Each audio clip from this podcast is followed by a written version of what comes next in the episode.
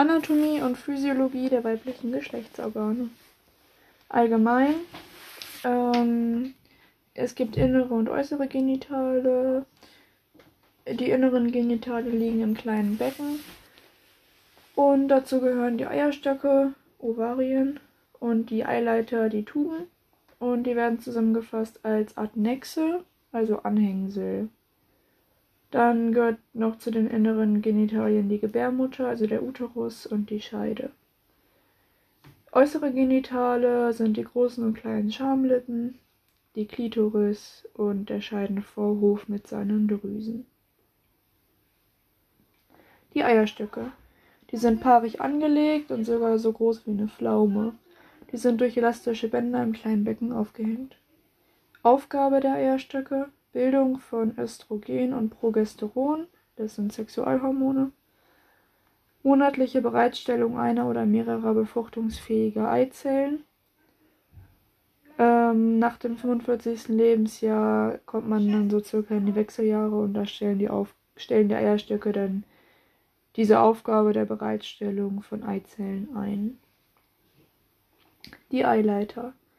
Die sind paarig angelegt und so circa 10 bis 17 cm lang und die gehen beidseits von der oberen Ecke der Gebärmutter in die unmittelbare Nähe der Eierstöcke. Und der Eierstocknahe Anteil ist dann zur Bauchhöhle hin offen und so trichterförmig erweitert. Ähm, und dieser Trichter dient dann der Aufnahme des Eis nach dem Eisprung.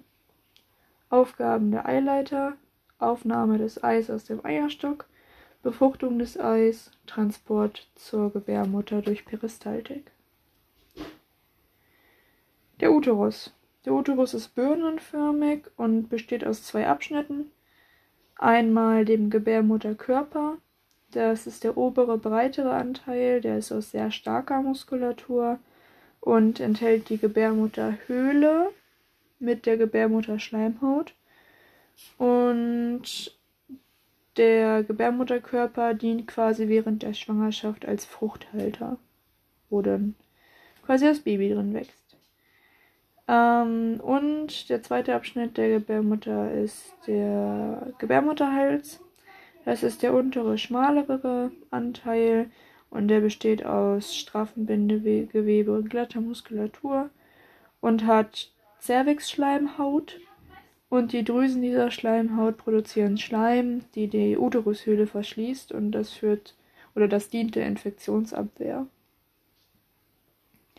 Der Wandbau des Uterus, also die Wand ähm, besteht aus drei Schichten. Außen sitzt das Peritoneum, also Bauchfell. In der Mitte haben wir eine dicke Schicht aus glatter Muskulatur, Myometrium heißt die. Und innen haben wir dann die Gebärmutterschleimhaut, Endometrium. Und die besteht aus der Basalmembran und einer Funktionsschicht. Und wenn man seine Regelblutung hat, wird eben diese Funktionsschicht abgestoßen. Die Scheide ist ein 8 bis 12 cm langer elastischer Muskelschlauch und ist die Verbindung zwischen dem äußeren Genital und dem Uterus. Und im Kindes- und Jugendalter ist sie durch das Jungfernhäutchen, Hymen heißt das, weitgehend verschlossen. Und es reißt dann entweder beim ersten Geschlechtsverkehr oder auch schon bei Sport, durch Tampons etc. Ähm, und die Scheide hat ein sehr saures Milieu durch Milchsäurebakterien und das dient auch dem Schutz vor aufsteigenden Keimen. Die Schamlippen, ähm, da gibt es große Schamlippen, die die Schamspalte begrenzen und ähm, die enthalten Talg, Schweiß und Duftdrüsen und die kleinen Schamlippen ähm, sind quasi ein bisschen weiter innen und die enthalten nur Talgdrüsen. Die Klitoris ist ein Schwellkörper, der ragt zwischen den großen Schamlippen hervor und hat eine Schleimhaut mit sehr vielen sensiblen Nervenendigungen, die als erektile Zone bei der Frau gelten. Und dann gibt es noch den Scheidenvorhof, der ist von kleinen Schamlippen begrenzt. Ähm, vorne mündet die Harnröhre Etwas weiter hinten ist dann der Scheideneingang. Und da haben wir viele Drüsen, die den Scheidenvorhof feucht halten. Äh, Entzündung des inneren Genitals. Da haben wir allgemein ähm, drei verschiedene. Die Salpingitis oder nee, Salpingitis, so. Das ist die Eileiterentzündung. Die Adnexitis ist die kombinierte Entzündung von Eileiter und Eierstock. Die Erinnerung, Eileiter und Eierstock heißen ja zusammen Adnexe. Und dann gibt es die PID oder PIT oder wie auch immer. Es ist die Pelvic Inflammatory Disease. Und das ist eine Unterleibsentzündung durch Entzündung von Eileiter, Eierstock und umliegendes Gewebe. Und die kann unbehandelt äh, zu einer Sepsis führen. Ursachen für Entzündungen des inneren Genitals sind aufsteigende Infektionen über den Muttermund, ähm, und vorwiegend werden diese Infektionen durch Chlamydien ausgelöst oder aber auch durch Staphylokokken. Äh, Symptome von Entzündungen im Unterleib sind starke dumpfe Unterleibsschmerzen, die sich über Tage entwickeln. Und meistens gibt es keine typische Seitenlokalisation, weil meistens Beidseitsentzündung besteht. Fieber, Übelkeit, Verstopfung und geblähtes Abdomen. Gegebenenfalls treten Schmierblutungen oder vaginaler Ausfluss auf, wenn beispielsweise das Endometrium, also die Gebärmutterschleimhaut mit betroffen ist. Und gegebenenfalls ist auch das Peritoneum beteiligt, wenn die Entzündung schon länger andauert. Therapie symptomatisch, Bauchdecken entspannte Lagerung, gegebenenfalls Versorgung der vaginalen Blutung in Form von einer Fritschelagerung und gegebenenfalls einen IV-Zugang und eine Analgesie mit Novalgine-Buscopan. Ovarial Ovarialtorsion. Allgemein ist das die Drehung des Eierstocks um die eigene Achse. Dadurch wird die venöse Blutzufuhr unterbrochen. Es kommt zum Blutstau ähm, zu einer Gewebehypoxie, weil durch den Blutstau kein Sauerstoff mehr an den Eileiter, äh, an den Eierstock kommt. Und Gewebehypoxie führt zur Nekrosenbildung. Symptome. Das Leitsymptom ist ein plötzlicher einseitiger krampfartiger Schmerz im Unterbauch. Therapie, Bauchdeckenentspannende Lagerung, Zugang zur Analgesie, gegebenenfalls Sedierung und ein echt zügiger Transport. Endometriose. Ähm, bei der Endometriose befindet sich Endometrium-ähnliches Gewebe der Gebärmutterschleimhaut außerhalb der Gebärmutterhöhle. Zum Beispiel im Peritoneum, in den Eierstöcken, Eileitern, dem Darm oder der Blase. Endometriose verursacht wiederkehrende Schmerzen, je nach Lokalisation der Endometrioseherde, die typischerweise so ein bis zwei Tage vor der Menstruation auftreten und schon recht stark sein können. Blutungen sind möglich. Man muss sich das jetzt so vorstellen, ähm, diese Endometrioseherde, das ist ja im Prinzip Gebärmutterschleimhaut. Und diese Schleimhaut wird ja immer, wenn man seine Tage hat, abgestoßen. Und wenn jetzt so ein Fleck von dieser Schleimhaut auf dem Darm ist, also quasi mitten in der Bauchhöhle, und diese Funktionsschicht des Endometriums jetzt abgestoßen wird, dann ist das ja die Blutung. Und die Blutung geht dann in die freie Bauchhöhle. Und da ist klar, dass das Schmerzen macht, wenn da Blut einfach so im Bauch ist. Ist wie als wenn irgendwas geplatzt ist. Ähm, und gegebenenfalls kann da sogar das Peritoneum drauf reagieren und eine Abwehrspannung machen. Weil ja eben freies Blut, auch wenn es nicht viel ist, in der Bauchhöhle ist. Gynäkologische Blutungen. Allgemein gibt es die intraabdominell und vaginal. Wenn die intraabdominell sind, dann ist es halt ein akutes Abdomen. Ähm, und eine gute und genaue Anamnese ist wichtig. Besonders ist halt wichtig, wie alt ist der, die Patientin und besteht eine mögliche Schwangerschaft. Ursachen für gynäkologische Blutung. Ähm, wenn es eine Schmierblutung ist, dann zum Beispiel Endometriose oder eine Extrauterin-Gravidität, also eine Schwangerschaft außerhalb des Uterus. Bei schwachen Blutungen zum Beispiel Zyklusstörungen oder auch die Defloration, also die Entjung Entjungferung. Ähm, bei starken Blutungen, beispielsweise Verletzungen durch Trauma, Vergewaltigung etc. Ein ungewollter Schwangerschaftsabbruch, eine vorzeitige Plazentaablösung, die Plazenta previa oder auch eine postoperative Nachblutung.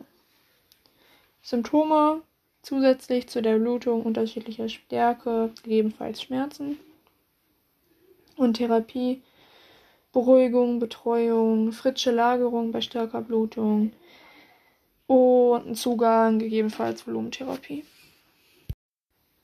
Befruchtung und Schwangerschaft. Befruchtung. Die Spermien müssen die Eizelle am Anfang des Eileiters erreichen. Weil die befruchtete Eizelle durch den ganzen Eileiter wandern muss. Die Ei- und Samenzelle verschmelzen dann am Eingang des Eileiters oder am, Anfang des Eileiters und haben dann zusammen ihre 46 Chromosomen da drin. Ähm, weil wir haben ja alle 23 Chromosomenpaare. Und die verschmolzene Ei- und Samenzelle, das nennt sich dann Zygote, beziehungsweise ist dann die befruchtete Eizelle. Der Transport durch den Eileiter dauert dann so fünf bis sechs Tage und währenddessen teilt sich die Zygote ähm, öfter und wird dann quasi so zur Blastozyte. Und die Blastozyte, die hat außenrum Trophoblasten. Das ist quasi, dann sind die Zellen, die außen sind, und innen drin hat die so einen Strang von Embryoblasten.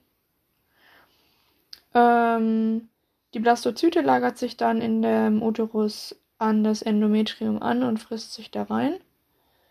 Und ein äußerer Teil der Zellen, die Trophoblasten, entwickeln sich dann später zur Plazenta.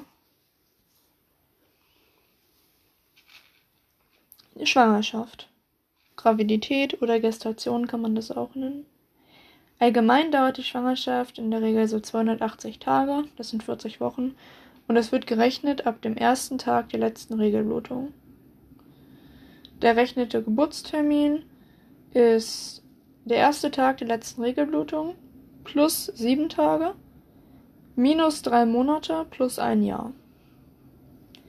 Und die Schwangerschaft verläuft in drei Abschnitten. Drei Trimenons. Das erste Trimenon geht von der ersten bis zur zwölften Schwangerschaftswoche. Ähm, und das beginnt eben mit dem ersten Tag der letzten Regelblutung. In der vierten Schwangerschaftswoche bilden diese Embryoblasten, die in der Zygote waren, drei Zelllagen als Keimblätter. Ektoderm, das wird später das Nervensystem zum Beispiel. Mesoderm, das wird später so Wirbelsäule, Knochen und das Herz. Und Entoderm, das sind so später Leber, Pankreas etc. Nach diesen drei Keimblättern, die gebildet wurden, ähm, beginnt die Organogenese und mit der Ausbildung der inneren Organe. Das ist mit der zehnten Schwangerschaftswoche abgeschlossen und das ist somit auch das Ende der Embryonalzeit. Quasi mit dem Ende der zehnten Schwangerschaftswoche wird der Embryo dann zum Fetus oder zum Fötus. Am Ende des ersten Trimenons ist der Fötus 6 cm lang, 15 Gramm schwer und hat eine Herzfrequenz von so 120 bis 160 ähm, Veränderungen des weiblichen Körpers im ersten Trimenon. Blutvolumen und Atemvolumen erhöhen sich. Der Uterus drückt auf die Blase, was zu einem Harndrang führt. Die Brüste wachsen und sie haben so ein Spannungsgefühl und eine erhöhte Berührungsempfindlichkeit. Und die Frau hat oder die Schwangere hat Müdigkeit, Schwinde, Übelkeit, Erbrechen durch die Stoffwechselumstellung, weil da jetzt ja nun mal noch jemand miternährt werden will. Das zweite Trimenon, die 13. bis 24. Schwangerschaftswoche. Alle Organe sind fertig ausgebildet. Die müssen jetzt noch wachsen und ausreifen. Ausreifen tun sie für volle Funktionen. Ab der 14. Ab der 14. Schwangerschaftswoche kann man das Geschlecht erkennen. 15. bis 18. Schwangerschaftswoche, äh, da verdichten sich die Knochen und der Fötus kann hören. Ab der 17. Woche spürt die Mutter Kindsbewegungen. In der 19. bis 22. Woche bilden sich die Alveolen aus und die Leber und Milz fangen an, Leukozyten zu produzieren für das Immunsystem. Ab der 24. Woche hat das Kind einen Schlaf-Wach-Rhythmus und kann die Augen öffnen. Am Ende des zweiten Trimenons ist es 27 cm lang und 800 Gramm schwer, so ungefähr. Veränderungen des weiblichen Körpers im zweiten Trimenon. Das ist meistens die beschwerdefreiste Zeit. Übelkeit, Erbrechen sind verschwunden. Es kann aber anfangen, Rückenschmerzen zu geben durch die Verlagerung des Körperschwerpunktes. Und der wachsende Uterus schiebt die inneren Organe der Frau immer weiter nach oben, sodass es zum Sodbrennen kommen kann und bei Anstrengung schnell zur Kurzatmigkeit durch erhöhten Sauerstoffbedarf. Dann kommt das dritte Trimenon. Das geht dann von der 25. bis zur 40. Schwangerschaftswoche. Ähm, dort ist die Entwicklung des Fötus weitgehend abgeschlossen und er hat immer weniger Platz im Uterus. Die Körperproportionen des Fötus passen sich an und der Fötus wächst. Von der 29. bis zur 31. Schwangerschaftswoche vergrößert sich die Gehirnmasse und bildet diese Furchenstruktur aus. Der Fötus kann schmecken, Schmerz empfinden, Körpertemperatur regulieren und auch hell und dunkel erkennen. Ab der 32. Woche beginnt der Fötus mehr Fett in die Unterhaut einzulagern. Ab der 34. Woche wandern die Hoden in den Hodensack. Und äh, so ab der 34., 35. Schwangerschaftswoche ist der Fötus im Allgemeinen ohne größere Komplikationen überlebensfähig. Vorher kann es halt sehr schnell zu Komplikationen kommen. Circa vier Wochen vor dem Geburtstermin senkt sich der Kopf in das kleine Becken der Frau. Und somit ist dann die Geburt vorbereitet. Veränderungen des weiblichen Körpers im dritten Trimenon, verstärkte Gewichtszunahme, das Zwerchfell geht immer weiter nach oben, weil der Fötus immer größer wird, was dann zu Sodbrennen und Kurzatmigkeit führt. Es können vermehrt Rückenschmerzen auftreten und durch das Gewicht des Fötus, das ja nun mal zunimmt, kann es zum Vena-Cava-Kompressionssyndrom kommen. Der Abort, die Fehlgeburt. Allgemein ist ein Abort eine ungewollte Beendigung einer Schwangerschaft bis zur 23. Schwangerschaftswoche. Dabei ist es bis zur 12. Woche ein Frühabort, dann bis zur 23. Woche ein Spätabort und ab der 24. Woche ist es eine Frühgeburt. Weil man sagt, so ab der 24. Woche ist ein Kind mit intensivmedizinischer Unterstützung theoretisch überlebensfähig. Ähm, Ursachen für ein Abort, hormonelle Störungen bei der Mama, Fehlentwicklung der Gebärmutter oder auch eine Fehlentwicklung der Frucht, zum Beispiel bei einer äh, Chromosom Chromosomenanomalie wie Trisomie 21 zum Beispiel oder auch durch Medikamente, die in der Schwangerschaft genommen wurden. Ähm, und der Körper erkennt eben diese Fehlentwicklung und stößt sie ab. Und meistens, mein Mutter Natur regelt schon, heißt es ja oft, aber meistens ist da halt wirklich so, dass der Fetus, wenn er ausgetragen worden wäre, wenn er nicht, wenn es nicht zu einer Fehlgeburt gekommen wäre, dann außerhalb des Uterus nicht lebensfähig gewesen der Körper weiß schon so, was er macht in den meisten Fällen. Symptome. Leitsymptom ist eine plötzlich einsetzende vaginale Blutung. Gegebenenfalls gehen noch Blutklumpen oder leberartiges Gewebe mit ab. Und in der Frühphase wird quasi das oft als verspätete oder verstärkte Menstruationsblutung abgetan, obwohl es ein Abort war. Ja. Und gegebenenfalls können halt wehenartige Schmerzen auftreten. Therapie, äh, die frische Lagerung, ähm, gegebenenfalls eine Schockbekämpfung, je nach Ausmaß. Das abgestoßene Gewebe auf jeden Fall mitnehmen und ein Transport in eine gynäkologische Abteilung. Extrauterin-Gravidität bzw. ektope Schwangerschaft. Allgemein ist die Extrauterin-Gravidität eine Schwangerschaft außerhalb des Uterus. Ähm, mögliche Lokalisationen dafür sind zu 95% der Eileiter, aber auch der Eierstock oder die Bauchhöhle kann ein Einnistungsort sein.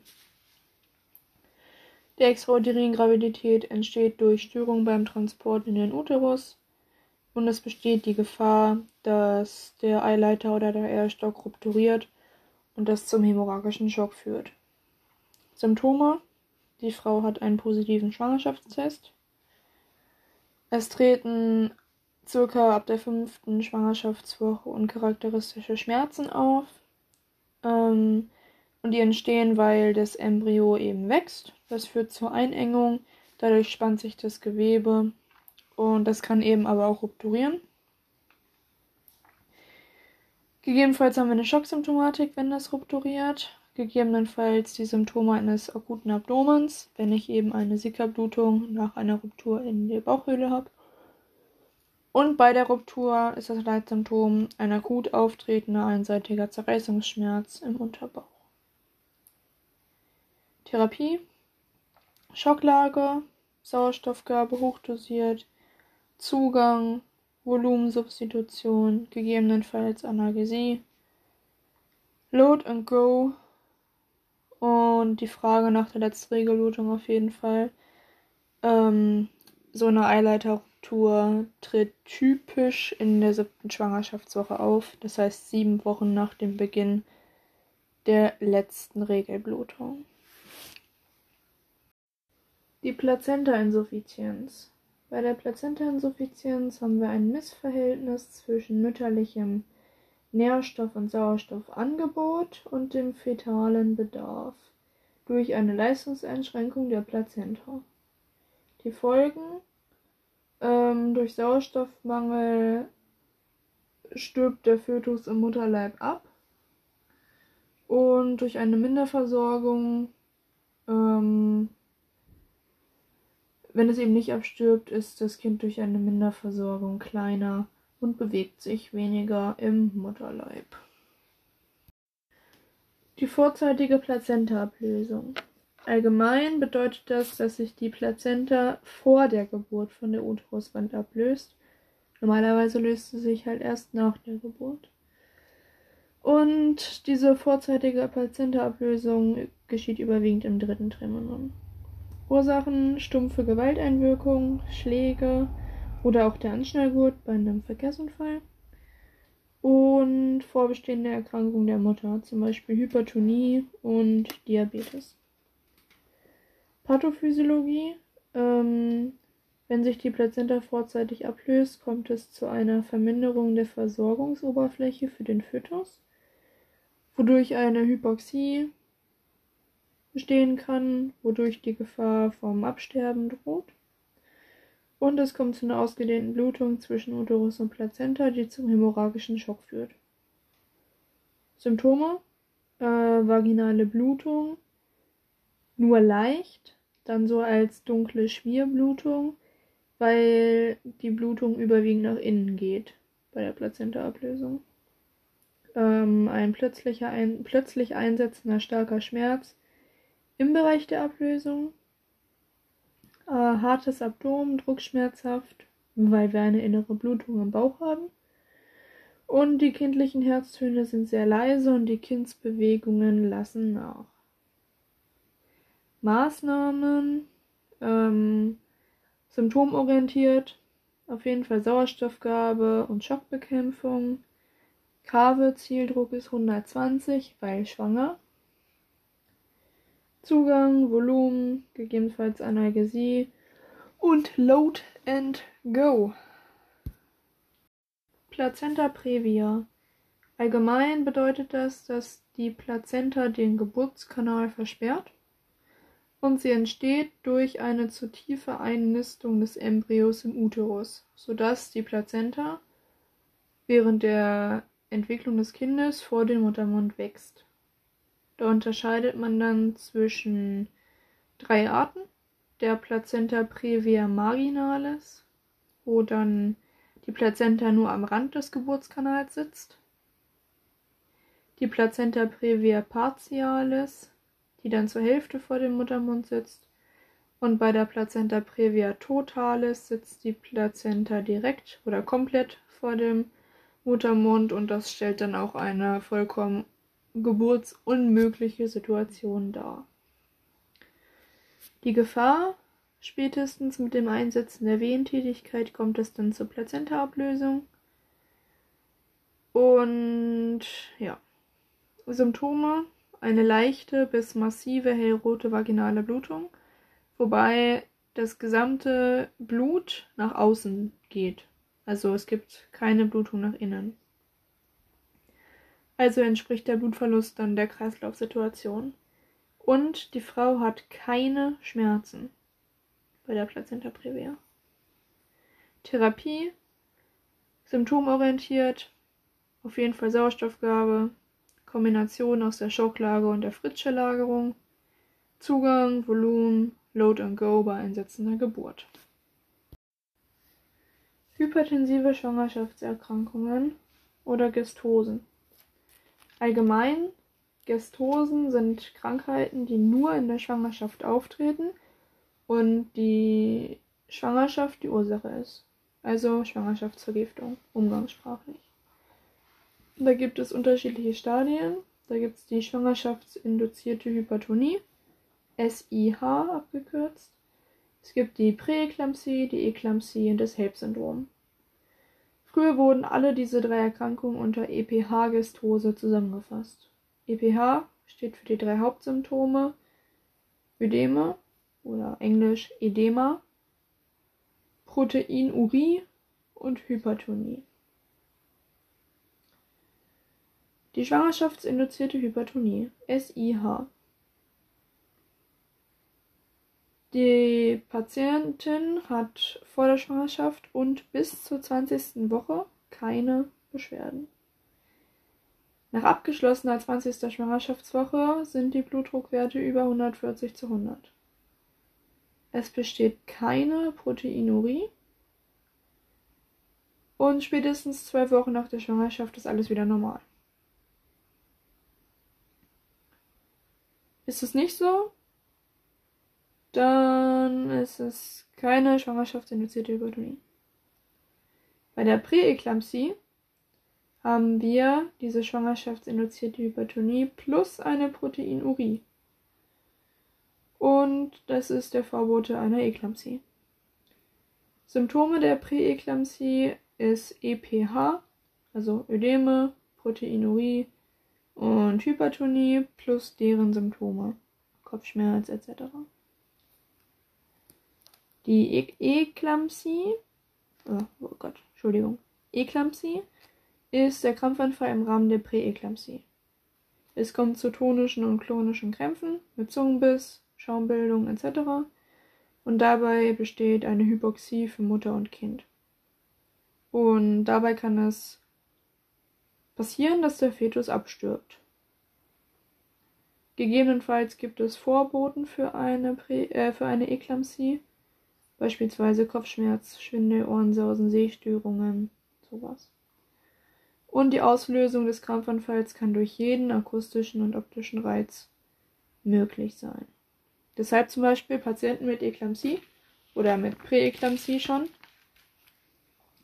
Da fährt man nicht mit Horn, und auch nicht mit Blaulicht. Weil das siehst du doch, wenn es dunkel ist, durch die Fenster und das kann schon Reiz genug sein. Ähm, Therapie bezogen auf die genannten Stadien jetzt, also die SIH, Präeklampsie und Eklampsie, ist symptomorientiert. Auf jeden Fall so Sauerstoffgabe bei Eklampsie, Lagerung nach Bewusstsein, aber immer so leicht links wegen dem Vena cava Kompressionssyndrom. Die Gute kriegt einen Zugang. Ähm, auf jeden Fall Notarztnachforderung ab der Präeklampsie.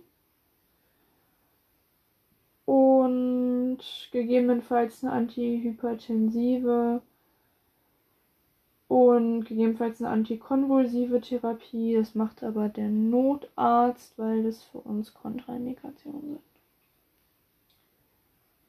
Das HELP-Syndrom gibt es noch. Das ist im Rahmen der SIH die gefährlichste Komplikation für Mutter und Kind. SIH war schwangerschaftsinduzierte Hypertonie. Das H steht für Hämolyse, also die Auflösung roter Blutkörperchen.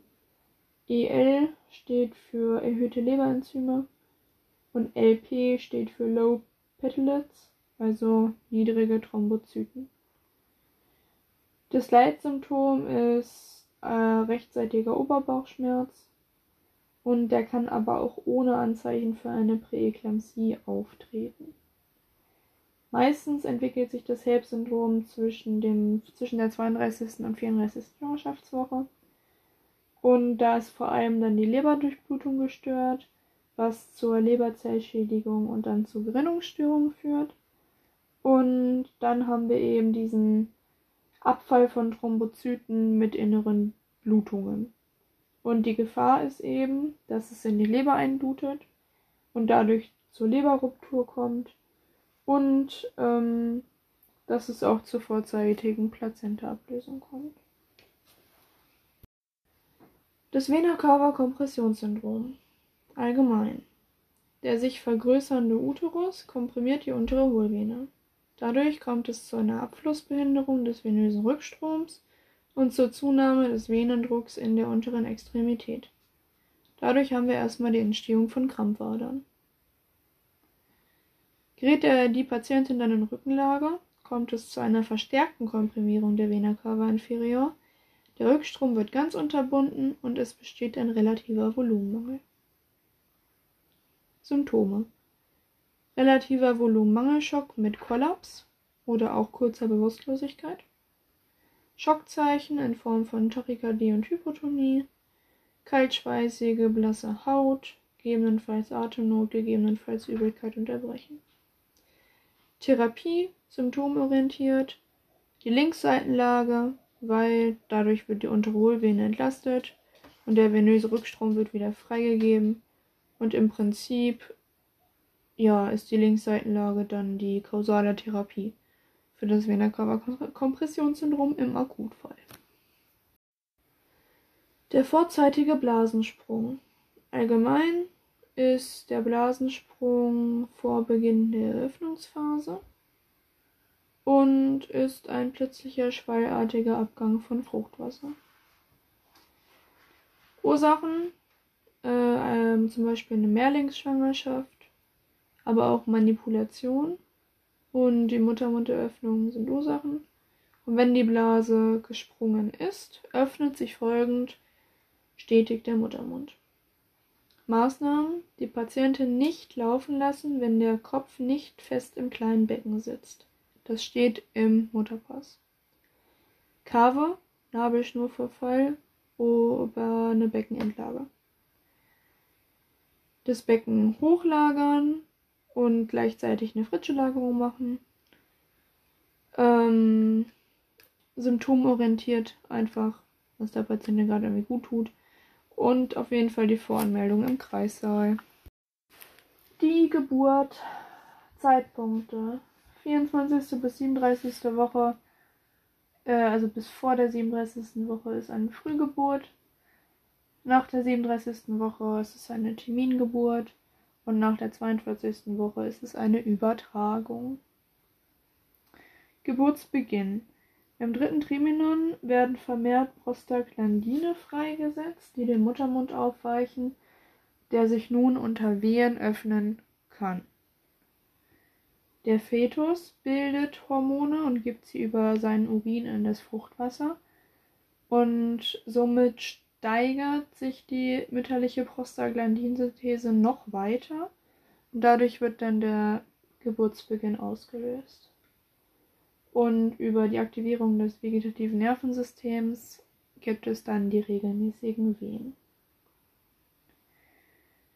Geburtsphasen. Äh, gibt drei Stück. Die Eröffnungsphase ist die erste. Die beginnt mit dem Einsetzen der Wehen und die sind dann regelmäßig so alle drei bis sechs Minuten. Ähm, dabei erweitert sich dann der untere Teil des Uterus. Das Kind rutscht tiefer in den Geburtskanal. Ja, die Dauer der Eröffnungsphase bei Erstgebärenden sind so 10 bis 12 Stunden, bei Mehrfachgebärenden 5 bis 7 Stunden. Und die Fruchtblase platzt natürlich ähm, bei der Eröffnungsphase. Sie endet mit der vollständigen Öffnung des Muttermundes ähm, und das sind so circa 10 cm. Dann kommt die Austreibungsphase. Die dauert bei Erstgebärenden so 2 Stunden, bei Mehrfachgebärenden so 30 bis 60 Minuten. Dort nehmen die Wehenintensität und die Frequenz nochmal stark zu. Die kommen dann circa alle zwei Minuten. Ähm und der vorangehende Teil, wenn der, also in der Regel der Kopf, wenn das den Beckenboden erreicht, dann beginnt die Pressphase und die dauert so circa 20 bis 30 Minuten. Dabei ist der Dammschutz ganz wichtig, weil wenn der Kopf zu schnell durchtritt, dann reißt der Damm ein. Und ja, nach der Geburt des Kopfes wird der Körper oft in einer Wehe geboren. Zum Dammschutz, wie geht das? Der, die eine Hand kontrolliert das Austreten des Kopfes, indem die so einen leichten Gegendruck gegen den Kindskopf hat. Und die andere Hand hält mit einer Kompresse ähm, mit Druck gegen den Damm, um diesen zu entlasten. Ja. Die dritte Phase ist die Nachgeburtsphase. Die beginnt wenige Minuten nach der Geburt. Äh, da wird die Plazenta abgestoßen. Das dauert bis zu einer Stunde. Der Uterus kontrahiert sich dort stark. Ähm, und diese Plazenta-Haftfläche oder Wundfläche wird einerseits durch Gerinnungsvorgänge abgedichtet, verkleinert sich aber auch durch die Kontraktion des Uterus. Und die Plazenta muss vollständig abgestoßen sein, weil verbleibende Reste Infektionen und Blutungen verursachen können. Und wenn die Geburt zu Hause stattfand, dann muss die Plazenta auf jeden Fall mit ins Krankenhaus um zu gucken, ob die vollständig ist. Maßnahmen, Betreuung, Beruhigung, Anleitung der Schwangeren, das Material vorbereiten. Ich brauche an Material Laken, eine Decke, eine Silberwindel, Nabelschnurklemmen, eine Schere und Kompressen und den Kinderkoffer für ein gegebenenfalls avitales Kind. Weiterführen des Kindes bei der Geburt, Kopf und Schulter und der Dammschutz. Nabelschnur durchtrennen bzw. durch den Papa durchtrennen lassen und halt die Nabelschnurklemmen anbringen und fixieren. Regelmäßiges Abgar, sofort nach 5 Minuten und nach 10 Minuten und das Kind warm und trocken einwickeln. Der Geburtsstillstand. Nach normalem Geburtsbeginn kommt es zu Verzögerungen der Geburt oder sogar bis zum Stillstand. Folgen sind Sauerstoffmangel für den Fötus und auf der anderen Seite Weichteilverletzungen für die Mutter. Ursachen auf fetaler Seite Lageranomalien oder Nabelschnurvorfall und auf mütterlicher Seite eine pathologische Beckenform beispielsweise oder eine unzureichende Öffnung des Muttermundes. So, Lageranomalien. Ähm, Kindslagen, die es gibt, sind die Schädellage zu 94%, die Beckenendlage, das ist die Steiß- und die Fußlage, zu 4 bis 5%. Und dann gibt es noch die Querlage und die Schräglage mit jeweils kleiner 1%. Bei der Fußlage, der Querlage und der Schräglage und der Knielage kann nur ein Kaiserschnitt durchgeführt werden. So, ähm, Schädellage mit Schulterdystokie. Bis zum Auftreten dieses Notfalls ist es eigentlich eine normale Geburt in Schädellage. Dann bleibt aber die kindliche Schulter hinter der Symphyse, also dem Schambein der Mutter, hängen und ein weiteres Tiefertreten des Kindes ist nicht möglich. Dann Maßnahmen, äh, auf jeden Fall der Positionswechsel der Mutter, damit sich die Beckenposition verändert und die Schulter sich löst.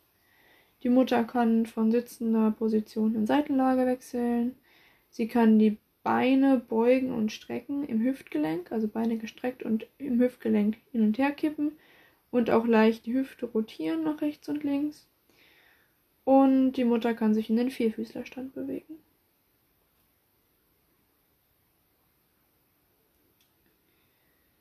Ähm, und dann haben wir noch die Beckenendlage. Knie- und Fußlagen sind kontraindiziert zur vaginalen Geburt, aber eben die Steißlage nicht. Und wenn eine Steißlage erkannt wird, dann soll nach Möglichkeit eine Wehenhemmung stattfinden, aber dann durch den Notarzt. Oder zum Beispiel mit Phenotorol. Das ist ein Beta-2-Symptommimetikum. Und ähm, wenn die Austreibungsphase aber schon so weit fortgeschritten ist, oder schon weit fortgeschritten ist, muss die Geburt beendet werden, weil wir haben sonst das Problem, dass es zu einer Erstickungsgefahr des, Erstickungsgefahr des Kindes kommt, weil wenn der Steiß entwickelt ist, drückt der Kopf die Nabelschnur ab und dann hat man so circa drei bis vier Minuten Zeit für die Entwicklung des Kindes. Und dafür gibt es dann zwei Handgriffe, die man ja, sich merken sollte, weil das sind die einzigen, wo du das Kind irgendwie rauskriegst. In Steißlage. Ähm, Manualhilfe nach Bracht, die beginnt, wenn du die Unterkante der Schulterblätter siehst. Und dann umfasst ein Helfer Becken und Beine des Kindes, wie so ein zusammengeklapptes, so ein Klappmesser. Also die Beine sind quasi am Bauch des Kindes und du umfasst dann den Hintern und die Beine zusammen und führst das Kind in Boden, bogenförmiger Richtung, äh, bogenförmiger Bewegung Richtung Bauch der Mutter. Also im Idealfall liegt die Mutter auf dem Rücken und du führst das Kind in einer bogenförmigen Bewegung nach oben, Richtung Bauch.